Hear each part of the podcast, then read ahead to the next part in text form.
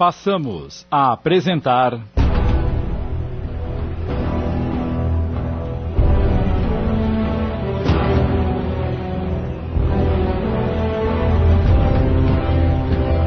Justiça Além da Vida, obra de José Carlos De Luca, adaptada por Amilcar Del Chiaro Filho, coordenação de texto Sidney Carboni.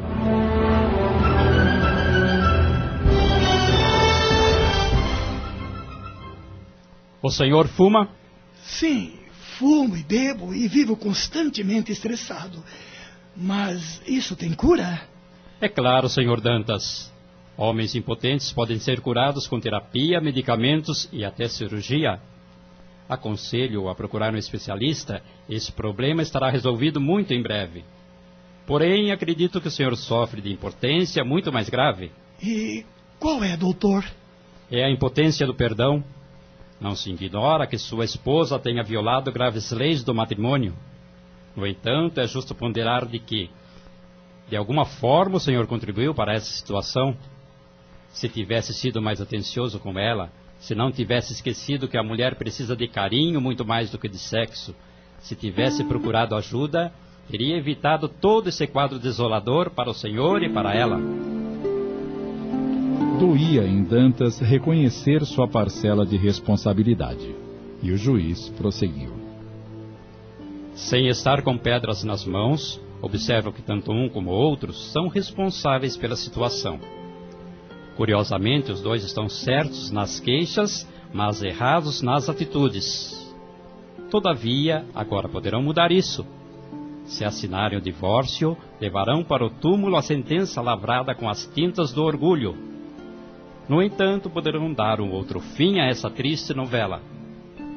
Basta que ponham no altar do seu coração o mesmo sentimento que um dia os uniu. Senhor Dantas, diga-me. Ainda ama sua esposa? Dantas abaixa a cabeça sem responder. O juiz espera alguns segundos e prossegue. Olhe para ela, esqueça o seu erro e responda a minha pergunta. O senhor ainda a ama? Sim, doutor. Eu a amo como nunca amei mulher alguma nesta vida. Muito bem. Beatriz olha-o emocionada e esforça-se para não chorar. E a senhora, dona Beatriz, ama o seu esposo? Como não amá-lo, meritíssimo? Ele é a razão da minha vida. Jamais serei feliz com outro homem. Ainda que ele não se cure da impotência, o que não acredito, meu maior desejo é envelhecer ao seu lado. Bem, diante do que ouvi, acredito que esse amor merece uma nova chance. Se os senhores se derem essa nova oportunidade... saibam que precisarão reconstruir o casamento em bases de maior compreensão e tolerância. Cada dia será uma nova oportunidade de reconquistar a confiança perdida, a paixão apagada, a cumplicidade. E olhando firme para os dois, perguntou. E então, estão dispostos a reiniciar uma nova fase na vida de vocês? Beatriz olha para o marido, esperando uma resposta, mas como ele nada diz... De minha parte, é o que mais desejo, meritíssimo. E o senhor, o que me diz? Bem, eu me recordei de uma música cantada por Gonzaguinha e que marcou muito nossa vida conjugal, cujo título responde à minha pergunta. Começaria tudo outra vez. Muito bem, senhores. Sendo assim, permitam-me convidá-los para que se deem as mãos e refaçam os compromissos matrimoniais. Antes, porém... Dirigindo-se para o funcionário que se encontrava próximo à porta, o juiz ordena. Faça entrar o doutor Mário Rodrigues Gonçalves. Mário ficou espantado ao entrar na sala e encontrar o casal de mãos dadas como dois namoradinhos apaixonados. Meu prezado doutor Mário... nossos esforços para a conciliação do casal não foram inúteis. Depois de algumas ponderações, eles resolveram se dar nova chance. E, por enquanto, o pedido de separação ficará arquivado. Graças a Deus! Quero louvar o seu esforço, a sua dedicação, pois sei que o senhor também colaborou para o sucesso da conciliação, que hoje mercê da misericórdia divina, logramos obter. Transmito ao casal os meus profundos votos de uma vida conjugal harmoniosa e cheia de bênçãos celestiais. Que os anjos do céu os abençoem. Está encerrada a audiência. Assim que o juiz deixou a sala... Parabéns, senhor Dantas. Parabéns, dona Beatriz. Acreditem que essa decisão me deixou muito feliz. Nós também estamos felizes, doutor. E só temos a agradecer o seu esforço para este desfecho. A alegria que vejo no semblante dos senhores é a minha maior recompensa. Tenha uma boa tarde. Ah, Beatriz, eu... Não diga nada, Dantas. Nenhuma palavra vai substituir a felicidade que estou sentindo neste momento. Apenas me abrace e repita que me ama como eu te amo. E hei de amá-la até o fim dos nossos dias. Me dá um beijo.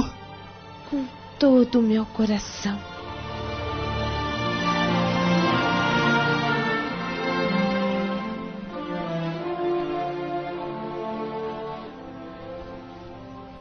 Uma hora depois, Mário chega ao escritório muito alegre e satisfeito. Romualdo vai ao seu encontro. Ora, vejam quem está chegando.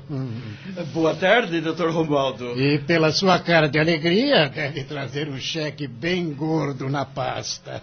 Acho que tenho uma notícia melhor, doutor Romualdo. Melhor? Não me diga que o Dantas engordou o nosso cheque. Não se trata disso, doutor. Não? O que foi melhor, então? O casal se reconciliou. O quê? Isto é uma brincadeira? Eu não brinco com um assunto sério. Você está me dizendo que aqueles dois desistiram da separação? É isso mesmo. Reconciliaram-se e estão mais felizes do que nunca. E pode me dizer qual foi a sua participação nesse caso? Bem, desde o primeiro contato com o casal, eu senti que a separação não era a solução. Conversei reservadamente com Dona Beatriz para saber os reais motivos e a minha convicção foi reforçada. Hoje, antes da audiência, falei com o juiz, o Dr. Lauro, e pedi para ele envidar esforços para a união dos cônjuges. Eu não acredito que você fez uma coisa dessas, mas que droga! E agora, Dr. Mário? Me diga quem é que vai pagar o nosso prejuízo de 200 mil reais, hein? Eu pensei que o senhor ficaria satisfeito com a felicidade do seu cliente. Ora, ora, seu doutorzinho de meia tigela! Não me interessa a felicidade barata que você arrumou para eles, se o meu cofre está vazio. Que se dane a família, o Dantas e a maldita esposa adúltera! Por favor, não fale assim. A família é muito importante e eu sou a prova disso. Passei fome quando menino, sofri humilhações... Mas o amor que havia entre meus familiares me deu forças. Hoje eu poderia ser um bandido, estar preso, mas graças a Deus sou um homem honesto e honrado. Acho que o senhor deveria rever os seus conceitos. Ah, sim, é verdade. Eu vou rever o primeiro deles agora. Você está despedido! Como? Despedido, eu falei. Passe na tesouraria, receba o seu saldo de salário. E nunca mais pise aqui. Nunca mais, entendeu? Mas, doutor Romualdo... Fora do meu escritório, seu imbecil! Fora!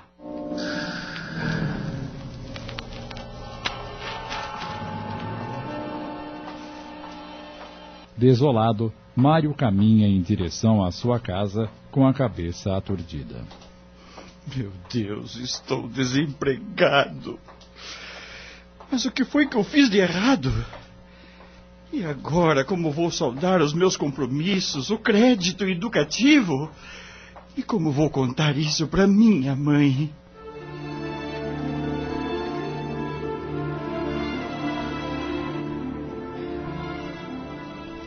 Romualdo permaneceu no escritório possesso. Não se conformava por ter perdido um cheque de 200 mil reais por causa da interferência de Mário. Eu não devia ter dado essa causa para aquele advogadozinho metido a honesto.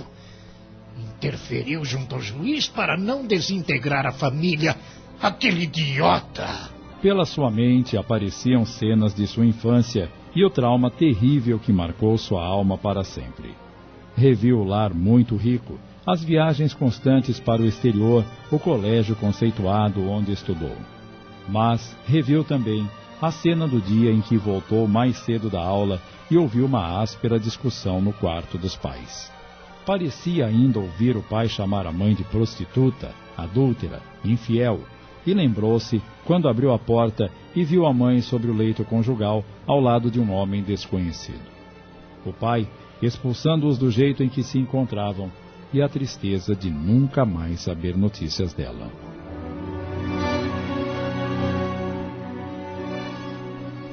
Por um mecanismo de transferência, para ele toda mulher é pecaminosa e deseja ver a mãe castigada em cada mulher punida por adultério. Família! Família! Se aquele imbecil soubesse como odeio a família! Estamos apresentando... Justiça Além da Vida. Voltamos a apresentar... Justiça Além da Vida, obra de José Carlos De Luca.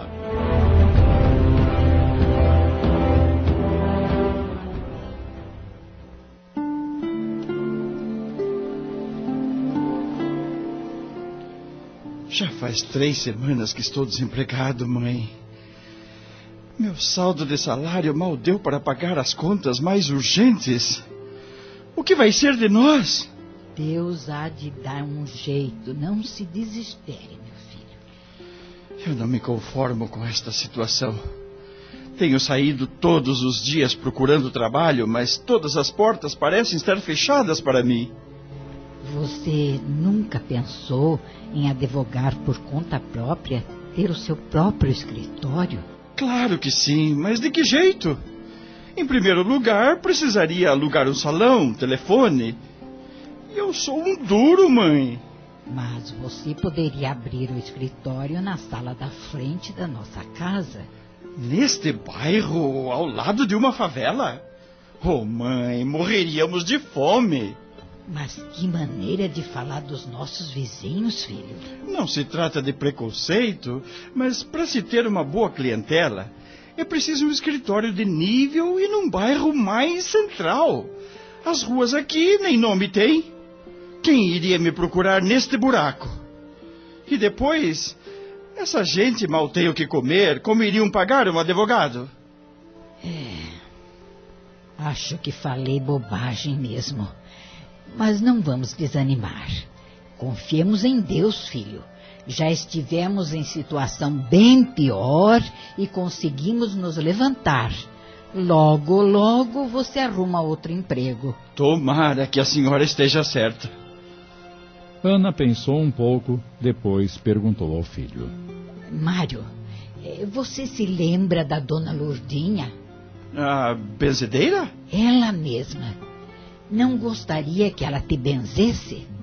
Será que isso resolve alguma coisa? Acho que sim. Ela já ajudou muita gente. E ouvi dizer que faz até curas. A criançada da favela não sai da casa dela. E todos só falam bem da dona Lourdinha. Vamos lá, filho. Se o benzimento não fizer bem, tenho certeza que mal também não fará. E ela cobra? Claro que não.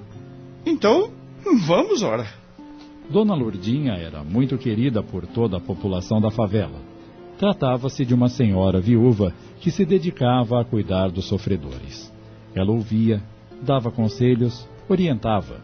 Não havia posto de saúde no bairro, por isso os doentes recorriam aos seus benzimentos. Até partos ela fazia, porque o hospital ficava muito distante. Na verdade, a mulher era o socorro espiritual do pessoal da favela.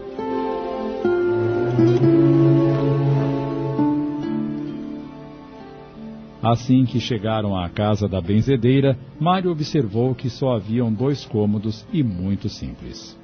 Em que posso ajudar, dona Ana? Eu trouxe o meu filho para a senhora dar sua proteção. Ele anda muito desnorteado. Quem dá a proteção é Deus, dona Ana.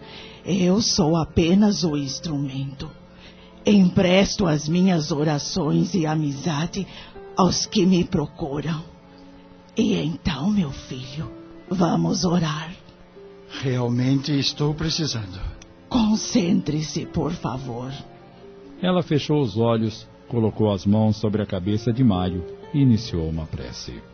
Deus nosso Pai, que sois todo o poder e bondade, dai força àquele que passa pela provação. Terminada a prece, a senhora continuou com as mãos sobre a cabeça de Mário. Agora, totalmente envolvida por Sálvio, prosseguiu falando, mas com a voz do espírito protetor do rapaz. Meu filho querido, há tempos acompanhamos a sua trajetória, desde os dias em que você e sua mãe recolhiam sucatas na rua. Nos momentos de dor e dificuldade, estivemos, por misericórdia divina, ombro a ombro com vocês, tentando ser como o bom samaritano, que socorre sem perguntar, sem exigir nenhuma retribuição. Você cresceu, se formou, mas não perdeu o nosso amparo, porque Deus nunca abandona seus filhos. Agora, mais do que nunca, é preciso confiar, lembrar-se da mesma fé que o sustentou em épocas de maior dificuldades.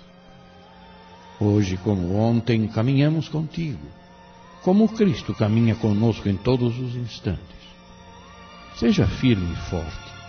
Persevere no bem, que as portas da justiça se abrirão para aqueles que têm fome dela. Procure aconselhar-se com o seu velho professor, pois ele tem muito a lhe dizer. Muita paz no seu coração.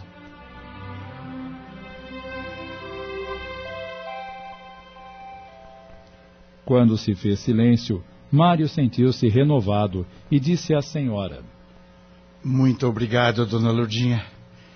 Estava precisando muito dessa prece.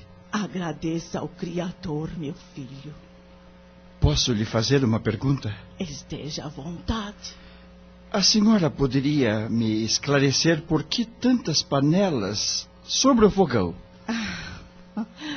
Embora eu more sozinha, costumo fazer bastante comida para os que aqui vêm de estômago vazio. Existe muita miséria no mundo, e os irmãos que aqui chegam não procuram só orações, mas também um pedaço de pão. A senhora é uma santa, dona Lurdinha. Imagine. Posso fazer mais uma pergunta? Certamente. Como se chama aquele homem do quadro, pendurado perto da cômoda? É um grande amigo dos sofredores. Chama-se Doutor Bezerra de Menezes.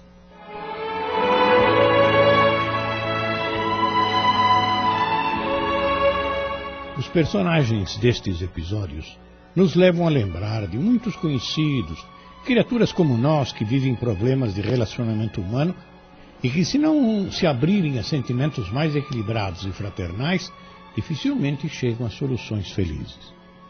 Todavia, quando pensamos em acontecimentos de nossas vidas ocorridas em oportunidades passadas, podemos concluir que os dramas e problemas são temporários e, se agirmos com compreensão e paciência, vamos superando os obstáculos e avançando no dia a dia de maneira relativamente tranquila. Fica-nos claro que, quando alimentamos a mente com pensamentos de compreensão e bondade, recebemos ajuda indiscutível. Saibamos orar com equilíbrio e sinceridade, e poderemos seguir nossa rota de maneira perfeitamente aceitável, mas sempre cumprindo os deveres sem vacilação. Acabamos de apresentar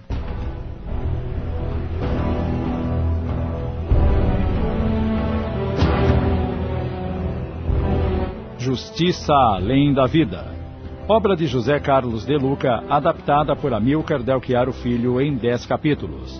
Coordenação de texto, Sidney Carboni.